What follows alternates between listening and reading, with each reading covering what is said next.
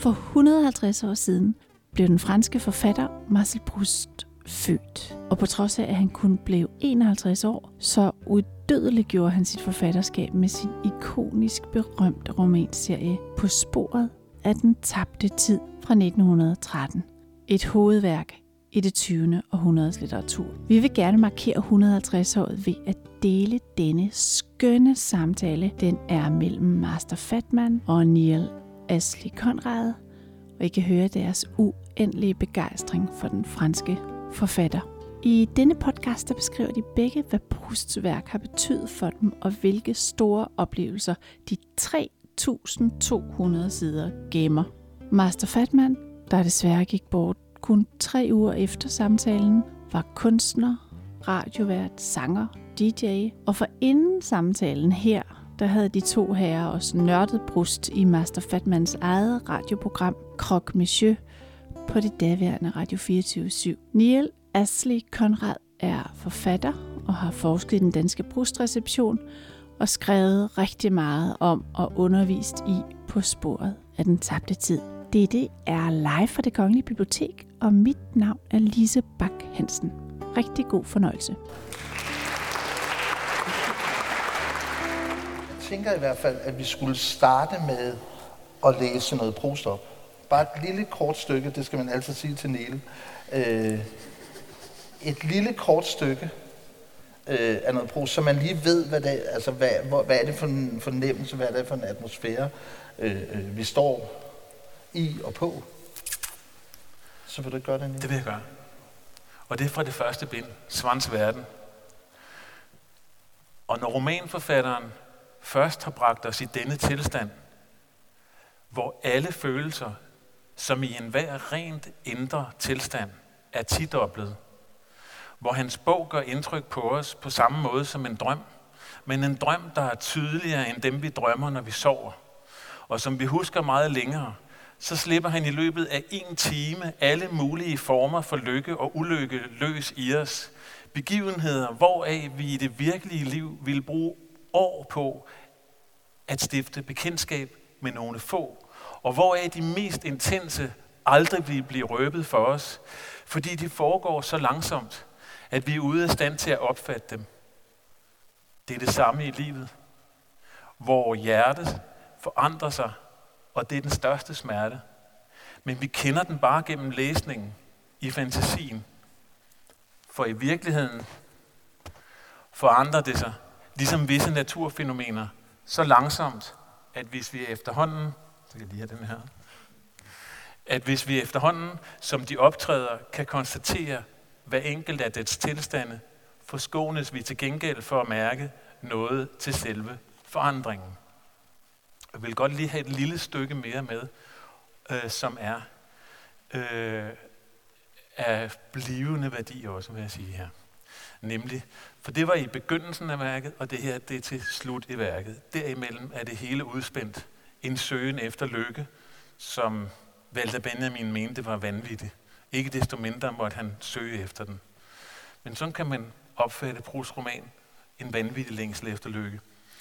Hvad når han frem til? Blandt andet dette, måske især dette. Det sande liv. Jeg skal lige have rykket den her. Vil du holde den, morgen? Det sande liv. Det omsider erkendte og oplyste liv. Og dermed det eneste liv, man fuldt og helt har levet, det er litteraturen. Dette liv, som i en vis forstand er til stede i hvert eneste øjeblik hos alle mennesker, såvel som hos kunstneren. Kun i kraft af kunsten kan man træde ud af sig selv og finde ud af, hvad et menneske ser i dette univers, som ikke er det samme som ens eget.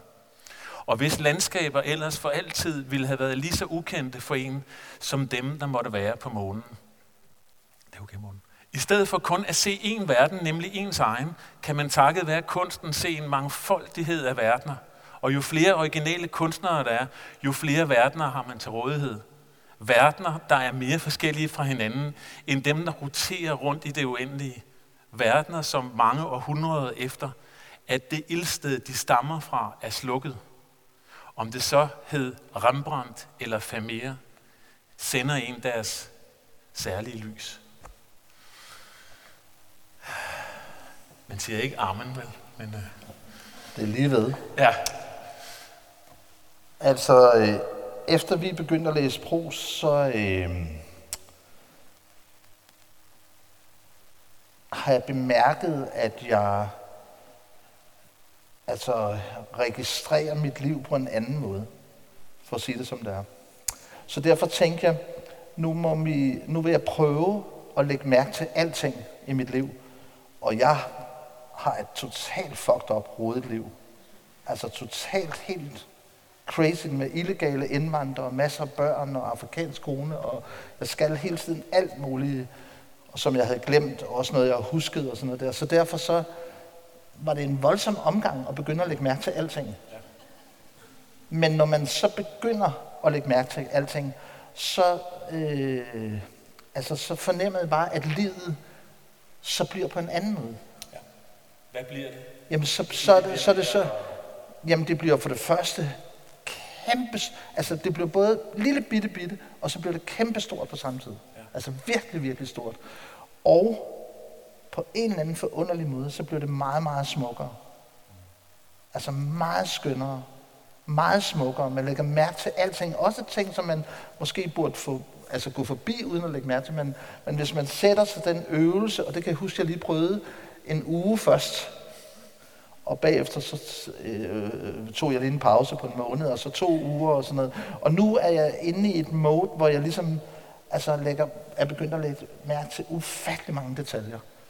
Og det sjove er jo, at, at når man, øh, fordi ofte hvis man, hvis man lægger mærke til det, så er der jo andre, der vil sige, at man fortaber sig. Mm-hmm. Men altså, det er øh, vidunderligt stikord, Morten. Fortabelse, ikke? Fordi fortabelse er i virkeligheden at i verden at meditere, altså meditere over det, som slipper fra os. Altså i virkeligheden er øh, begyndelsen af romanen en parodi på en roman. Altså han tager jo bogstaveligt talt røven på den typiske romanlæser og siger, her er, en, øh, her er en bog om en mand, der ligger i sengen og vinderne drejer sig og, og ikke kan sove. Og det han læser gør ham til øh, en kvartet, en kirke, et, øh, et musikstykke. Allerede midt på den første side. I øvrigt de tre hvad skal vi sige, områder, hele romanen handler om, drejer sig om, tematiserer, så ordenen er der lige fra starten af, midt i kaoset, midt i rodet, som du også siger, Morten. Fordi hvis der er noget, Prust imødekommer, så er det det rodede liv, det uordentlige, det kaotiske, det, det menneske, der ligesom jeg selv, jeg skal komme tilbage til det, der ligesom jeg selv kan, kan være ekstremt uorganiseret, som i overvis i, gennem barndommen har let efter en, der havde sprog for det, det irrationelle liv. Altså simpelthen, Proust er irrationalist. Proust han, han indvarsler øh, en, og Morten har jo faktisk været inde på det, uden at han ved det, altså en, han insisterer på oplevelsens allermindste bestanddel. Han insisterer på det, man inden for filosofien kalder det fænomenologiske blik. Det vil sige det blik, der er der før vi kommer til med vores kloge fantasi og, bevidsthed. Helt konkret, altså kroppen ved noget, før bevidstheden gør. Og det er jo lige til buddhisten her også. det er jo lige til at vores... Øh, altså noget, det, jeg tror, det er der, vi møder hinanden også i, i at læse det her. Sådan opfatter jeg det i hvert fald. Altså jeg bliver punkteret i min sådan, viden om Proust ved at læse Proust. Faktisk. Altså han er den, der virkelig gør op med, før romanen gik i gang, der skrev han i et, i et essay en linje, øhm, og I må gerne få den i Niels Lyngsøs oversættelse, så jeg ikke står og bilder jer et eller andet ind, sådan bare, hvis som om det var et mundheld. Men Niels Lyngsø oversætter det her fra Contra og Det er virkelig godt at, at læse inde i et bibliotek. For hver dag sætter jeg stadig mindre pris på forstanden. Hver dag bliver jeg stadig mere klar over, at det kun er uden for forstanden. Uden for forstanden. Forfatteren kan generobre fortidens sanseindtryk. Det vil sige nå frem til noget af sig selv. Til kunstens eneste sande materiale. Det, som forstanden gengiver under betegnelsen fortid, er ikke fortiden. Ligesom det er tilfældet med de hedengangne sjæle, i visse folkesavn bliver hver en time i ens liv straks inkarneret og skjult i en bestemt fysisk genstand. Derfor bliver den fanget. Fanget for altid, medmindre man støder på den pågældende genstand. Det, det er jo vanvittigt interessant. Altså, det synes jeg i hvert fald. Det håber jeg også, at I gør, fordi det er nøglen til hele Prousts værk. Det ligger her, før romanen går i gang. Her ligger hans poetik formuleret på 10 linjer. Det findes inde i en bog, som jeg forfattede til øh, oversættelsen, nyoversættelsen, Den Hvide, som så sådan her ud. Den er jo senere kommet i paperback. Det var den her 13-binds udgave, og så mente vi var nødt til at lave en sort, for ellers så lignede det sådan en 14. bind, og det kan man jo ikke, for det er ingen, der kan skrive som brust. Så jeg røg i den sorte krog, selvfølgelig. Men der er der et, øh, nogle, nogle resuméer, og så lige noget om, om Comte Saint-Beuve. Og det er vigtigt at nævne Comte Saint-Beuve, fordi romanen begyndte faktisk som et essay. Han skrev et slags opgør med Saint-Beuve. Saint-Beuve, der mente, at en mand, han havde mødt ved et selskab, som tilfældigvis forfatter, hvis bog han lige havde læst, var lige med den bog. Altså nu er vi på vej over i Knavsgård, kan I godt høre, ikke? Var lige med den bog, han havde læst. Og hvis han synes vedkommende var dum at høre på, så var hovedpersonen i bogen også, uanset hvad han måtte sige, et fjols, og blev anmeldt derefter. Den kortslutning af forskellen mellem Morten og mig, eller mellem mig og min, med forskellige udgaver af mig, den ville Proust ikke være med på, og var den første, der etablerede et opgør med. Og det hed Contre Saint-Beuve. Det blev aldrig udgivet hans egen levetid, men blev grundlaget for, i en alder af 36, at han gik i gang med at skrive videre på det her essay, som langsomt, langsomt arbejdede og blev til en roman. Så øh, det er ikke en, der... Altså, det er ikke Marcel Proust, er ikke en, der en dag tænker, at det kunne være spændende at skrive en roman. Havde jeg taget masser af tilløb. Det er akkurat som det er at være første læser af værket. Fordi, altså, du så var lidt inde på, Morten. Altså, hvordan kommer man videre her? Der sker jo ikke noget. Han ligger jo bare i sengen. Vi hører om soveværelser. Men det er jo interessant det der med, altså, fordi først så lærer man jo selvfølgelig, altså, hvor meget detaljen betyder i ens liv. Og man kan sige, i den måde, som vi har valgt at etablere os på i, i vores del af verden, så har detaljerne jo enormt lang tid ikke fået så meget opmærksomhed. Altså, og så kan man sige, og derfor er der nogle ting, som kan minde om detaljer, man har givet enormt meget opmærksomhed. Øh, så man skal jo selvfølgelig også finde ud af, hvad er detaljerne.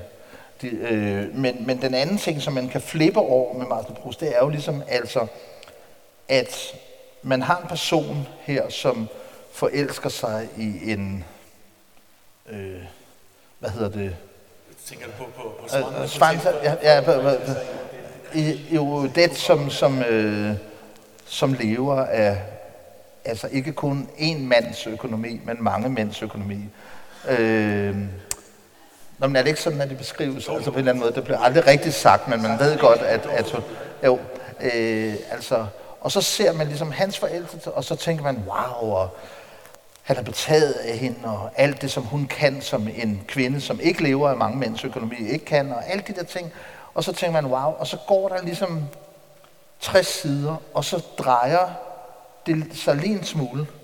Så ser du det så fra Odettes side, og så ser du så fra en af de andre mænd, som også øh, betaler for, hun er helt vild med sådan nogle kandelaber, hende der Odette og alt sådan noget der, altså så, øh, som også har betalt nogle kandelaber og sådan noget. Så ser du det fra hans side, og lige pludselig så har du altså et ret vildt billede af den nøjagtig samme situation. Ja. Nå, og det er jeg ret vild med, fordi altså, øh, og jeg vil bare sige, at jeg har en ven, som hedder øh, Jakob, som spiller guitar med alle mulige sådan store danske poprock-navne, som er virkelig kedelige. Men, øh, og han øh, har en lejlighed, han bor alene, han har sådan en stor lejlighed, han har fået bygget. Det ligner bare sådan en almindelig lejlighed på Nørrebro, og så er der en tagterrasse af men han har overhovedet ikke behov for nogen andre end sig selv og sit eget ego, så derfor er den der lejlighed rigtig fed. Og der, når vi har været ude at spille øh, mange bands og venner og sådan noget der, så når man er færdig ved sin 12-1-tiden, så øh, det ved, kommer I aldrig til, fordi altså, I vil jo være forfatter og litterære og studere og sådan noget der, så I skal jo tidligt i seng og er trætte i kasketten og sådan noget. Men hvis man er stået på en scene, så kan man, skal man lige falde lidt ned bagefter. Og det gør vi op i hans lejlighed, så mødes vi der, og der holder taxaer og alt muligt og sådan noget. Og så tager vi stoffer, og vi drikker rom og hører plader og ser YouTube og læser også digte for hinanden og sådan noget. Alt muligt, skriver digte, og der foregår alt muligt. Og så har Jakob fået en øh, kæreste, der hedder Josefine, som er, går på politiskolen. Og det betyder, at i den der lejlighed, som hvor der bare helt funket over det hele, så er der nu sådan en tøjstativ med sådan øh, kortærmede, blå, helt nystrøgende skjorter 12, tror jeg, der hænger, og der ligger også en politistav og sådan noget. Og det er helt vildt, der er nogen, der slet ikke kommer der mere og sådan noget. Alt, der er alt muligt. Men, men faktisk har jeg, altså, sådan, sådan postmoderne ud. Nej, jeg har faktisk læst Prost op en nat derop. Fordi at alle var ligesom så... Altså alle sagde, gå fra hende, og hun er ikke noget for dig, og hun melder os og sådan noget. Alt muligt. Øh, og så har jeg læst Prost op og fundet nogle eksempler på, ligesom, altså, hvordan man kan se på en person fra ufattelig mange vinkler, og også se en situation. Og nu, jeg vil ikke sige, om det er Marcel Proust, men jeg vil i hvert fald sige, at på en eller anden måde, så lærer man jo gennem ham, at det kan godt være, at Nila og jeg, vi er oppe og skændes som noget med Marokko-turen. Men så skal vi bare dreje os ja, altså en halv meter herover. Ja. Så er vi helt vildt enige om den Marokko-tur. Og så drejer vi os en gang mere, ja. og så, skal vi, ja. så handler det om Algeriet. Ja om Spanien, om Portugal. Altså, altså nu, er du, det, det er jo, det er jo... nu er du fat i noget meget, meget væsentligt, synes jeg. Altså nemlig det, at Proust er faktisk en perspektivmaskine. Øhm, forstået på den måde, at, at, at i beskrivelsen af Swannerhudet, til de af jer, der ikke har læst værket, så, så er øh, så helt ejendomligt for selve værket, der jo ellers handler om det her forholdsvis unavngivende jeg, som kun to gange nævnes som Marcel, så Albertine, hans øh, kæreste, også indimellem ufrivillige kæreste, siger min egen kære Marcel som bliver så koblet sammen med forfatteren, igen også for at gøre op med, hvad en roman er vores forventning til, at jeg er den samme som forfatter, forfatteren, det er det ikke. Swan er en historie, han har fået at vide. Han har fået den overleveret, og den ligger som romanen i romanen. Som en slags matrice for hele resten af værket. Og den ligger i de to første bind, som en maskine, altså en, pas, en spejlmaskine.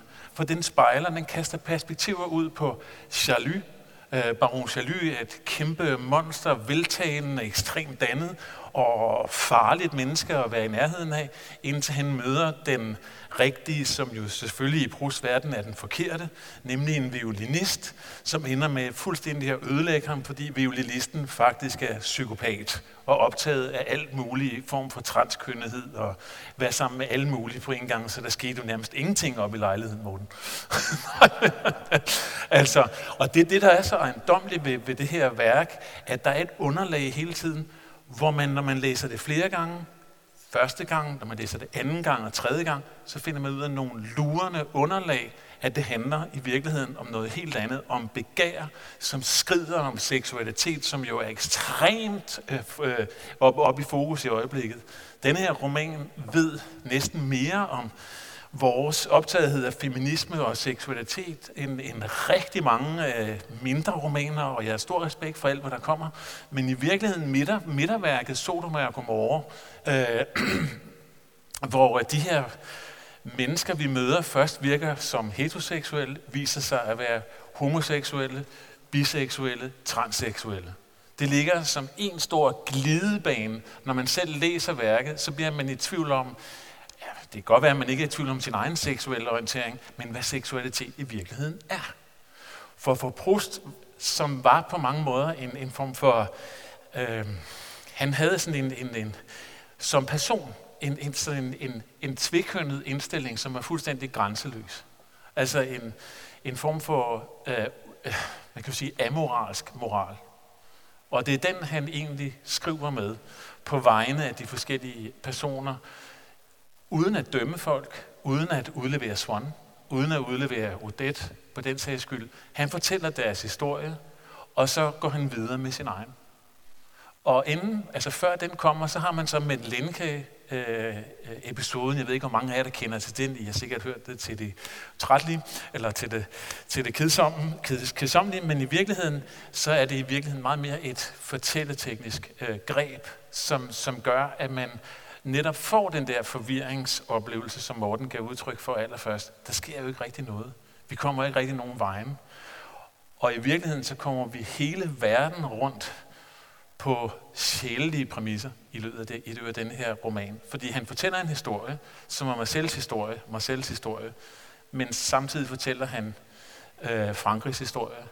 Han fortæller øh, indtrykkenes historie og udfolder det, som vi tangerer nu, indtrykkenes filosofi i virkeligheden.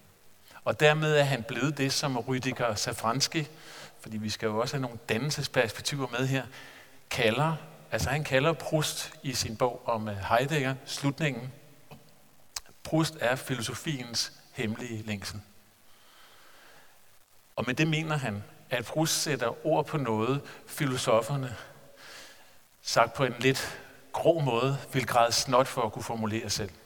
Der er rigtig mange, og også Heidegger i øvrigt, som der er blevet talt om herinde, der er mange øh, filosofer, som vender tilbage til Proust. Læste ham først, eller vender tilbage til ham igen.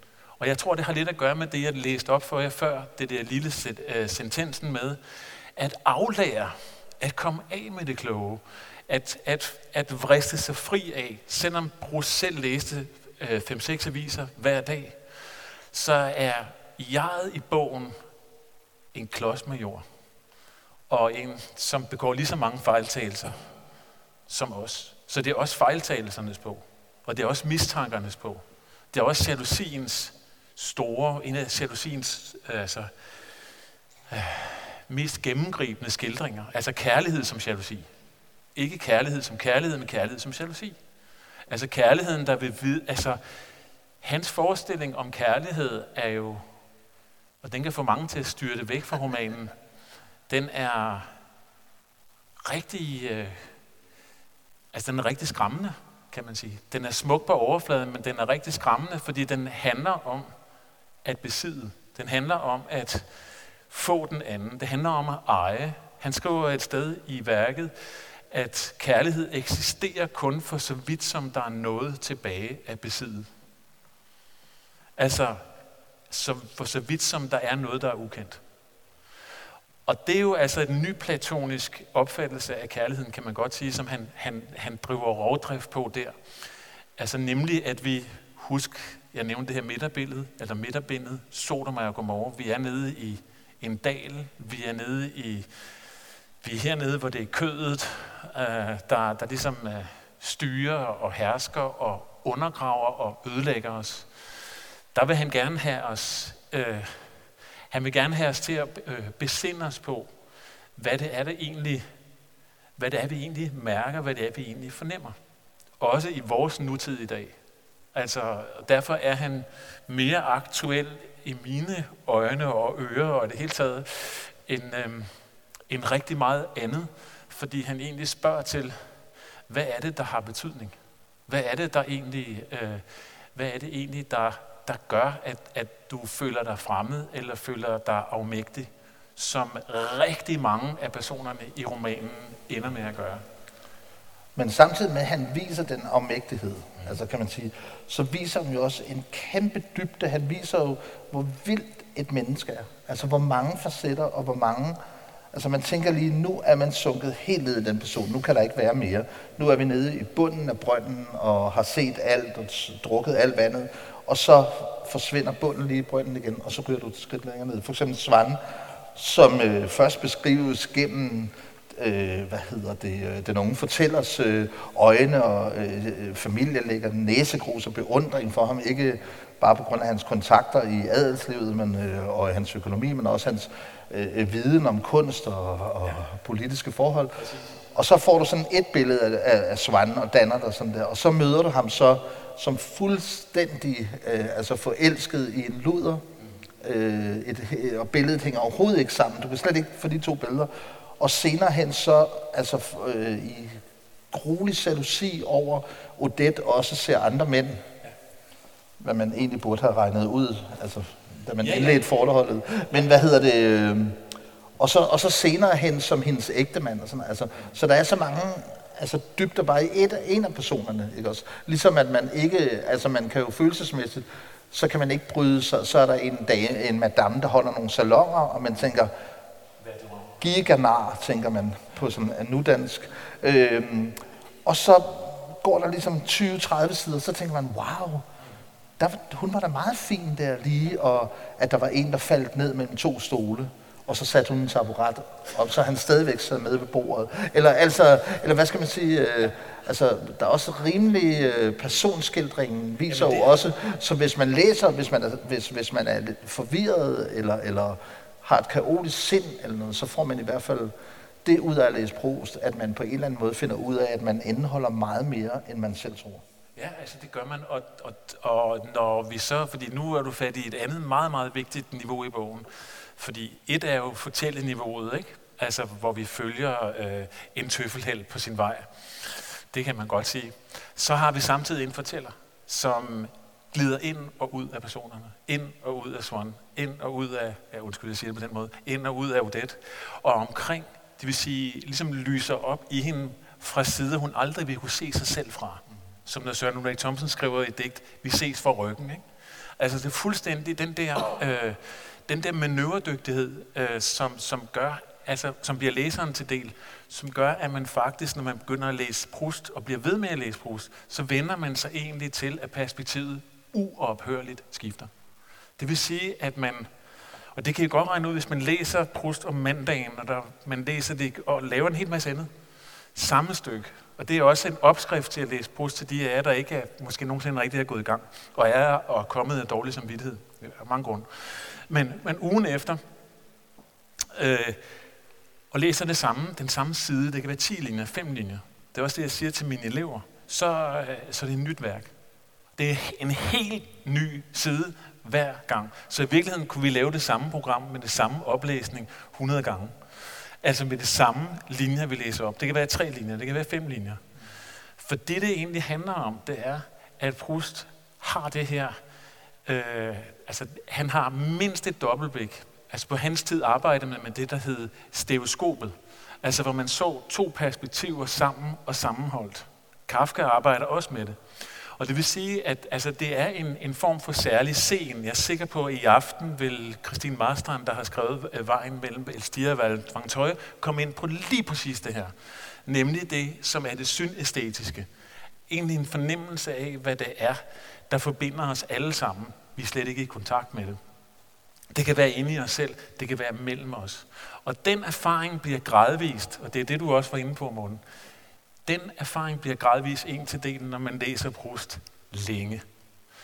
Altså en erfaring af, at man kan mere selv, når man ikke læser ham. Man er selv mere klar over, hvad der er god litteratur, når man ikke læser ham. Ja, det er jo det, altså det, er det som er allermest fucked ved at læse Proust. Og det vil jeg jo bare sige, hvis man nu kan se, at arrangementet, det var ikke klar over, hedder klassisk dannelse. Øhm, og det skal man passe på med, vil jeg bare lige sige, klassisk dannelse.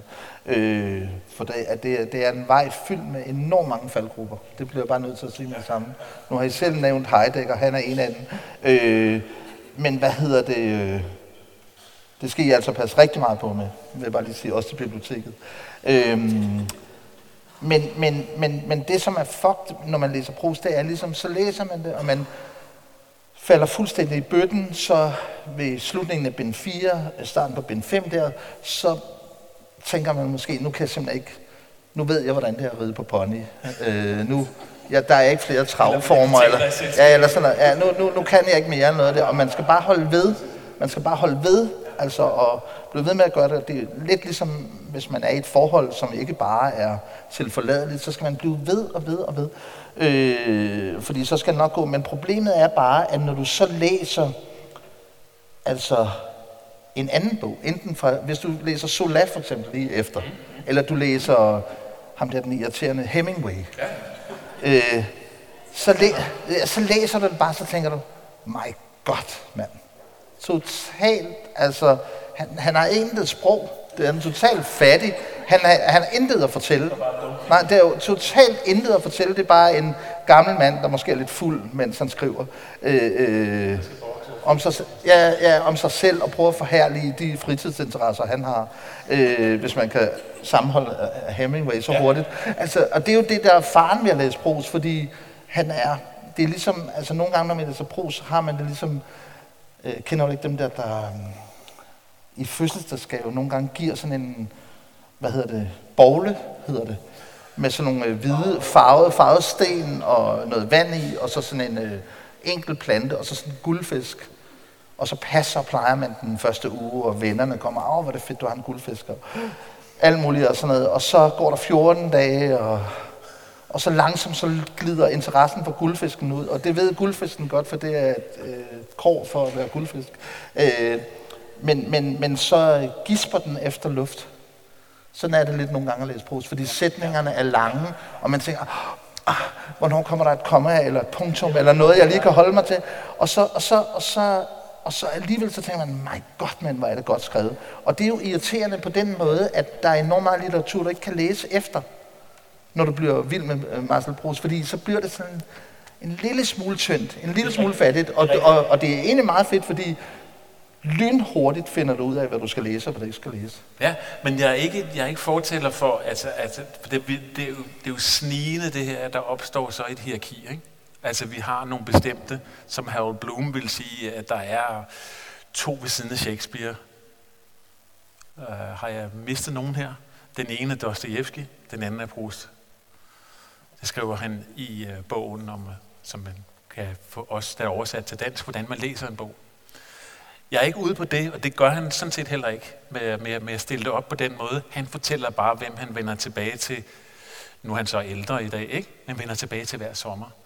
Det, det egentlig handler om mere, det er egentlig at, at læse dybere, mere kvalificeret, og egentlig at meditere længere over sætningerne, altså blive i sætningerne. Og det er også en af grundene til, at Proust skrev, som han gjorde, at det var lange værtrækninger. Det var det, han lærte Kerouac, uden at vi skal til Marokko, men han virkelig lærte Kerouac, og en stor inspiration for Kerouac, altså i de her lange uh, breaths, altså værtrækninger af sætningerne, blev ikke bare i On the Road, men i Dammerbombs osv. osv., osv. ud over stepperne. Altså, at, at det at skrive, man finder det også hos øh, Louis Ferdinand Céline, i hans øh, meget mere abrupte skrift, og de var jo op imod hinanden i, i, i samtiden, mildt, mildt sagt, i hans rejse til nattens ende. Men egentlig at skrive er at trække vejret kvalificeret. Og det, er, det lyder måske lidt lidt højplanet at, at sige det på den måde, men i virkeligheden kan man bare vente om og, og, og, og spørge sig, hvad er det egentlig, der gør indtryk, når det, når det virkelig, når det, altså hvad er det, man vender tilbage til, uden at man tænker over, det vil jeg læse igen, det vil jeg læse igen. Jeg har da også haft det sådan med Hemingway, det vil jeg læse igen. Men en meget interessant anekdote omkring Hemingway, som faktisk er, er rigtig, er jo så, at han vender tilbage, han der afviste Proust og elskede Dostojevski, Dostojevski igen, på sit, sin sene, sene år med stærke, stærke depressioner, der kontakter han sin forlægger, Max Perkins, og siger, send mig flere bind af Proust. For det han opdager hos Proust, som han virkelig for alvor begynder at læse, det er det her lovmæssige underlag, det er erfaring, sammenhængen, det er et sprog, der ligger bag ved hans eget sprog, og også som går ind og hvad skal vi sige, trøster ham og påvirker ham på et dybere og indre plan. Og han får flere bind selv, altså i ikke så lang tid før han skyder sin hund, og dernæst også sig selv. Ja, altså for det skal man lige have med, at det er jo først altså ved vejs ende. Det er ikke fordi, jeg er imod Hemingway på nogen måde, men altså, han dør kort tid efter, han får de bind tilsendt. Øh, nej, nej, nej, nej, det skal man også. Mm. Øh, men man kan jo sige, at Altså, vi, vi har jo opdaget i Krok med Søn, når vi læser Marcel Proust, så har vi jo opdaget altså, en interesse, som ligesom, hvor man tænker, eller det tænkte jeg i hvert fald, da vi startede, så tænker jeg, øh, altså jeg er vokset op i et hjem, hvor, hvor den har stået på hylden, øh, du ved, men jeg har aldrig set mine forældre sidde og læse den øh, øh, på nogen. Ja, og det vil jeg bare sige, at man kan altså overhovedet ikke bruge begrebet klassisk dannelse, hvis man ikke har læst Marcel Proust. alle 13 bind. Det kan man ikke, nej. Det kan man ikke, fordi så er det ligesom, så har man jo, altså... Men det er jo også fordi, det jo i virkeligheden er... Nå jo, men man, man har jo altså- sprunget altså, uden om noget. Det har man. Altså det svarer jo til, at man er kærester, og man går i seng med hinanden, men man kysser ikke med tungen. Og så, kan, vi, altså, og så kan man slice, lave et andet slice på det, eller et andet snit på det, andet take, kunne man sige, sagt med dagens sprog, at, at det er en form for altså dannelse i det moderne. Og dannelse i det moderne er en dannelse i foranderlighed. Derfor er det, giver det, altså der kan man tage et greb, når han Proust i romanen om det unavngivende jeg siger, at jeg var ikke en mand, men en uendelig forbidepilering af en kompakt her af mænd. Og det møder man jo senere hos Bowie og hos alle mulige andre. Ikke? I am a DJ, I am what I play, DJ. Ikke? Øh, der er altså så mange forskellige øh, vi er. Fordi efterhånden som vi lever, så multiplicerer vi os. Det er det, Proust forsøger at, at sige til os. Og det store arbejde bliver egentlig at sammenholde dem, vi er over for forskellige mennesker. Der er en anden form for... Øh, vi, vi taler om at være individer, men som den øh, franske filosof Gilles Deleuze er inde på, så taler han i sin bog om Proust, som jeg kan anbefale, men som desværre ikke er blevet genoptrykt, Proust og tegnene, som er fantastisk. Men der taler han det om, at vi bliver ikke individer, vi bliver divider. Vi bliver divided, vi bliver delt. Så det, og det gør personerne i, bog, i bogen også. De bliver, altså, så, så det du beskriver med at, at komme omkring, det bliver også flere og forskellige, flere og flere forskellige udgaver af Swan. Flere flere forskellige udgaver af Salut. Flere og flere forskellige udgaver af, af selskabslivet. Og derfor bliver Proust i de her selskaber i timevis, i dagevis. Det gjorde han så også helt konkret, fordi han var, han frekventerede dem gennem de der par 20 år. Ikke? Lille bitte kreds i Paris, den rigeste, Faubourg Saint-Germain, øh, og i virkeligheden der også samtidig undersøger, hvad er sprog til den ene side, og på den anden side, hvordan ophæver vi tiden. Fordi det er i virkeligheden noget af det, jeg tænker, vi kunne strejfe til allersidst. Tiden, ja. ja. Altså, men jeg vil bare lige øh, smide på, at man jo som læser jo også altså, udvikler sig når man læser Proust. Ja. Altså fordi man starter med det første bind og falder ned i detaljerne og ned i... Det siger jo sig selv, hvis det bliver ved med at være nyt, når man læser den samme side, eller det samme 10 linjer. Så det vil sige, så er det jo den roman, man bliver ved med at læse. Ja. Og det er det her, Bloom er inde på. Det er derfor, han bliver ved med, altså han bliver ved med at læse den, den øh, hver, hver, hver, hver sommer. Og det er jo i virkeligheden, kan man sige, øh, den cirkulære, altså Proust-læsning er en cirkulær proces. Den danske for, øh, forfatter, øh, Jørgen Gustav Brandt, har, har et fantastisk udtryk for det i, i sit øh, essay, som man kan også kan læse mere om i min bog, Proust i Danmark.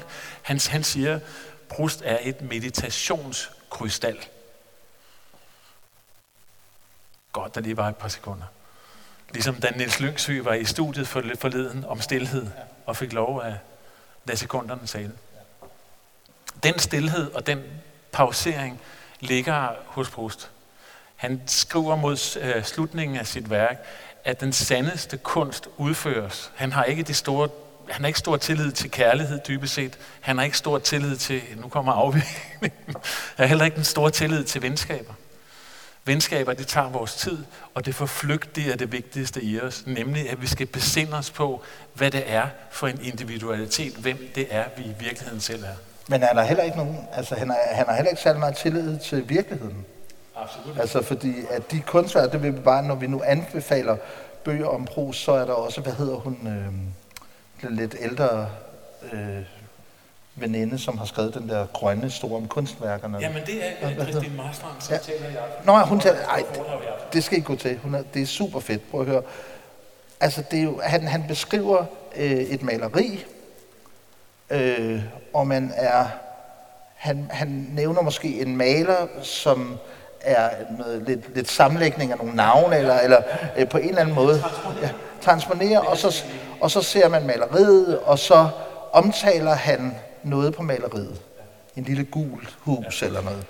Så tænker man, som øh, hvis man tager Proust hver dag, så tænker man, det skal tjekke max ud.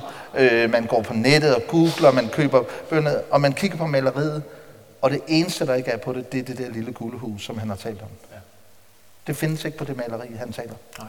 Som, hvor der refereres til Fermiers Ja. lille gule, gule mur, og man kan Ja, blive ved med at... ja, og, og den- musikstykker, som Lige ligesom, øh, som man tænker, det må være Chopin, eller det må være og det er så komponisten Vantøje, som også er en fiktiv komponist, ja. og som også er transponeret fra tre-fire forskellige andre komponister.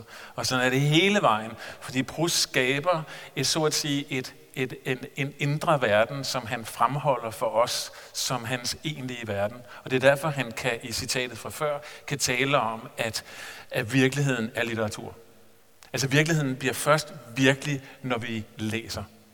Han siger jo ikke dermed, at, at virkeligheden er hans bog. På ingen måde. Men tværtimod, at, at i det øjeblik, vi begynder at stave til virkelighed, så er vi i gang med at skrive. Altså forstår jeg? Altså man er i gang med at sætte ord på, hvad det er, man føler. Hvad det er, man tænker. Hvad det er, man ser, når man står ved et træ, når man står ved en strand, eller man ser en kvinde ind i øjnene. Som øh, øh, hovedpersonen i romanen gør i Balbæk, da han ser Albertine for første gang, og ser hende først sådan helt ubestemmelig, øh, sådan en flok af måger, og kommer nærmere og ser det sådan en cykelryllerske med, med polohue, og så ser jeg ind i hendes øjne, og med havet bagved, og der har du det maleriske nemlig. Øh, hvor maleriet og kunsten hele tiden er med, når det vigtigste sker i værket. Og der siger han til sig selv, jeg vidste, jeg aldrig ville blive lykkelig, hvis jeg ikke kom til at eje det, der er i hendes øjne. Og dermed hele tragikken for, for kærlighedssynet, allerede her i bind, i bind 3, understreget. Fordi det er det, der bliver et helvede for ham, da han så tvinger hende med sig til Paris, og så at sige spærer hende ind i lejligheden. Og lige så snart hun går ud af døren, så sender han nærmest sine spioner efter. Eller også så har han fantasien kørende ned ad trappen. Så det er sådan set ligegyldigt, om man sender en faktisk person efter, eller han er fiktionen kørende i sig, fordi hos Proust er det, og det er det, der er enormt fortvivlende og udfordrende, virkelig udfordrende, synes jeg, det er, at det er parallelle universer. Og det ene behøver ikke kende til det andet. Og det er det, der sker for, de, øh, for parforholdene, for der er jo stort set ingen, vel, er ingen velfungerende ægteskab. øh, Men man kan, sige, man kan jo sige, altså for det første, den der film Matrix, den blinder lidt, når man er først begyndt med, med Proust. Men, men, men, øh, men, men, men jeg er jo en sokker for kærlighed, altså, og tror virkelig, virkelig på det. Øh, og elsker også 99 procent af jer. Øh, men, men, øh, men altså, og selv når man gør det, og så læser Prost, og man ligesom skal sluge, at han, man jo langsomt finder ud af, at han på ingen måde tror på, at kærligheden på en eller anden måde har noget jord, ligesom en øh, nærende jord, ligesom at gro i på nogle måder, så gør det jo alligevel det, selvom man, man, hvis man som jeg ikke går med på den, præcis, på den det måde. handler ikke om at I hvert fald for, nej, men så, så, ud, altså, så udfordres man jo Præcis, selv præcis. altså på, på sin tro på kærligheden. Ja. Og skal Og tænke, på alle okay, andre hvad, ja, niveauer, altså i forhold til, hvad ved man om kunst? Lige- hvad ved man om den faktiske. Ja, virkelighed? lige hvad ved man præcis, om ja. sociologi, antropologi, filosofi, fænomenologi? Hvad ved man om drømmen? Samtidig med Freud, han læste overhovedet ikke Freud, Freud læste heller ikke ham. Altså alt muligt øh, bliver man stillet altså, over for, når man, når man øh, rigtig læser sig ind i det her værk. Det er bare én ting, men når man begynder at læse om det, bliver det endnu værre. Fordi man finder ud af, hvor meget han har arbejdet ind i det. Og hvor meget han så at sige også frigør sig fra det. Altså ikke er forstandig omkring tingene, men bruger det til, til at kunne karakterisere og beskrive ikke bare Frankrig, men det kommende moderne samfund. Så på den måde er han jo en anden form for dannelse. Altså han er, han danner os til at lære forandringen, den permanente foranderlighed at kende. Det som Simmel også kaldte altså nervelivets intensivering i bylivet. Altså, det har vi også hos Proust, ikke? Altså den her citron, øh, som han også var stærkt inspireret af fra, fra Baudelaire og Le Fleur de Mal, som var en stor øh, inspirationskilde for ham. Og netop den citron der, som jeg også talte om før, det der med, at man ligesom, at der er noget, der blegner. Nu skal jeg nok lade være med at nævne Hemingway igen, men, men der, der, der er en masse litteratur, der ligesom blegner. Så sker det jo også det, at man ligesom øh, på en eller anden måde, når man så holder lige en pause og lægger det væk, og for eksempel læser den der nye danske bog, den der havbrevene. Har du læst den? Nej, ikke. Okay. Jamen, den er super fed. Det er to have, der snakker sammen. De skriver breve til hinanden. Det er en virkelig fin bog. Øh, altså helt enkel. altså fuldstændig, så er det jo en lise at læse noget, som er helt enkelt, og, øh, og hvor, hvor de lag, der er der, er gennemskuelige og tilforladelige og sådan noget. Og det er jo super fedt, fordi det er jo sådan set også brugt skyld, at man så på en eller anden måde tænker, wow, man, her er helt stille og roligt. Altså, det han synes jeg også er ret fedt. Det er så fint, Morten, fordi det der have, det er, han, han har billedet af vores indre som vekslende vandstande. Og det, han har jo også det her, de japanske papirblomster i begyndelsen af romanen, oh, ja, ja. som folder sig ud under vand. Men længere frem i romanen, at det vekslende vandstand, altså de så at sige glider ind til hinanden og over til hinanden. Han spatialiserer vores identitet. Øh, så før var det sådan en her af mænd, men metaforen kommer hele tiden ind, fordi han kan ikke beslutte sig for, hvad er vi egentlig? Hvor er vi på vej hen? Så det her, den her roman handler i så høj grad om tilblivelse på alle mulige planer. Også af bevidstgørelse over for hovedtemaet i romanen, måske i virkeligheden, begær. Begær, som er ødelæggende og ultimativt skabende. Også i forhold til, hvad det er, han finder ud af til sidst, han skal. Nemlig skrive en roman. Og spørgsmålet er, om det er så den roman, vi har læst, eller om det er en helt anden. Forskningen taler om, at det er, og det var også min første oplevelse, men der er masser i den, som, som ikke rigtig hænger sammen. Øh, så romanen også er en undersøgelse af, hvad en roman overhovedet er. Kan man sige. Vi... Og den forstand romanernes roman, ikke? som opfattes sådan. Nu kan jeg se, at der kun er to minutter tilbage her, og der vil jeg bare altså det har vi jo lovet hinanden at skulle huske at sige, at vi jo hver søndag læser Marcel Proust i det der Krok Det er lige meget, om I hører det, men hvis I gør det, så er det jo sådan, at de nuværende beslutningstagere i Danmark, som jo er vilde med klassisk dannelse i øvrigt. Det skal I virkelig, det er derfor, det kan være lidt farligt.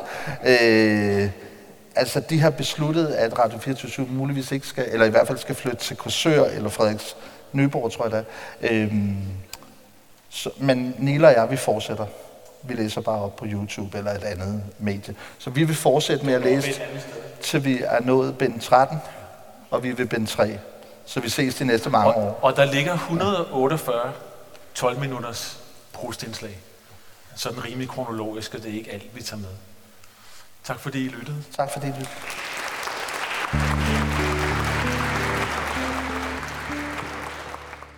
Du har lyttet til en podcast fra det Kongelige Bibliotek. Husk, at du kan abonnere på podcasten i din foretrukne podcast-app. Hvis du kunne lide, hvad du hørte, så del det gerne med andre, der også kunne være interesserede.